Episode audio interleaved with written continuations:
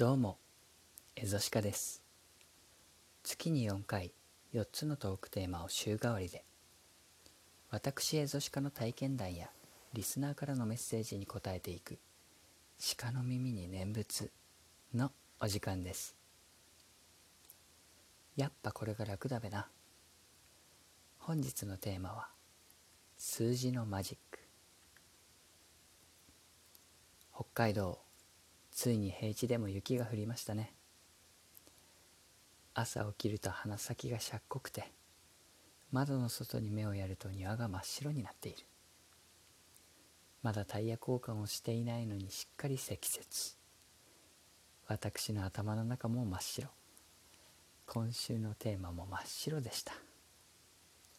その日帰宅後友人と通話をしていると数字に騙される人が多いという話題に。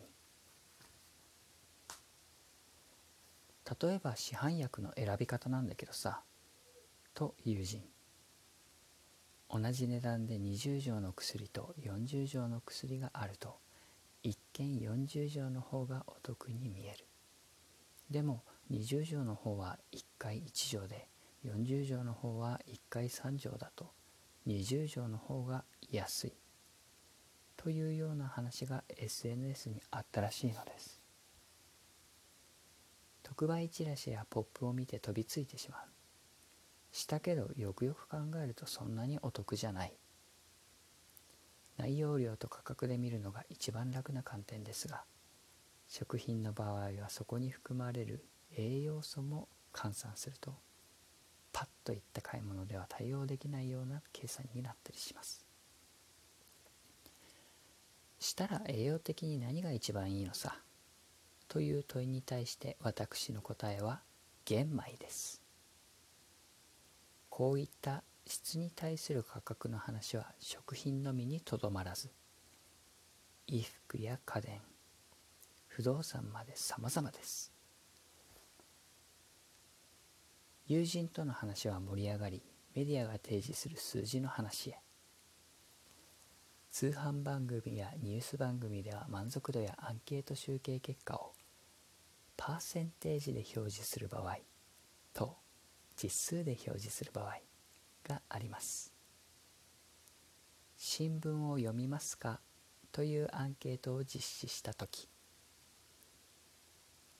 回答者数自体が5人だとしても読むと答えた人が3人いれば60%と効果的に好印象を与えることができます。逆に1万5,000人に回答してもらい読むと答えた人が5,000人になった場合はパーセンテージにしない方がより効果的に好印象を与えることができます。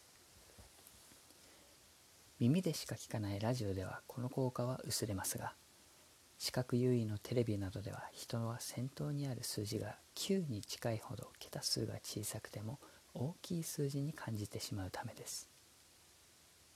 これはメディアが印象をちょすことのできる巧妙な仕掛けです。これよりももっと怖いのがグラフ。グラフの読み取りで重要なのは縦軸と横軸が表す意味や数値幅なのですが多くの人が傾き具合を見てしまいます。グラフの傾きは縦横の比率をちょすことで傾きを緩やかにしたり急にしたりすることが簡単にできてしまうので読み取り慣れをすることが重要になります。日常生活で使われる数字には必ず単位もついてきます。単位を把握していることもまた数字の印象に騙されないための大切な知識です。友人はそういったことにしっかり慣れている人です。メディアの提示する数字のマジックに対しての話題を提供されて私自身も改めて確認した次第です。多くの人が騙されてしまい社会で広く使われているテクニック。あなたが今目にしたその数字にはどんなマジックが仕掛けられているのでしょうね。いかがでしたか？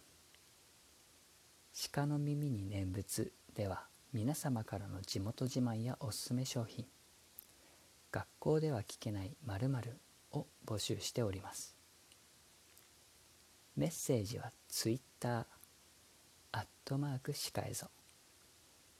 アットマーク SIKAEZO までラジオネームとともにお送りください。来週のトークテーマは学校では教えてくれない〇〇のことです。お楽しみに。以上。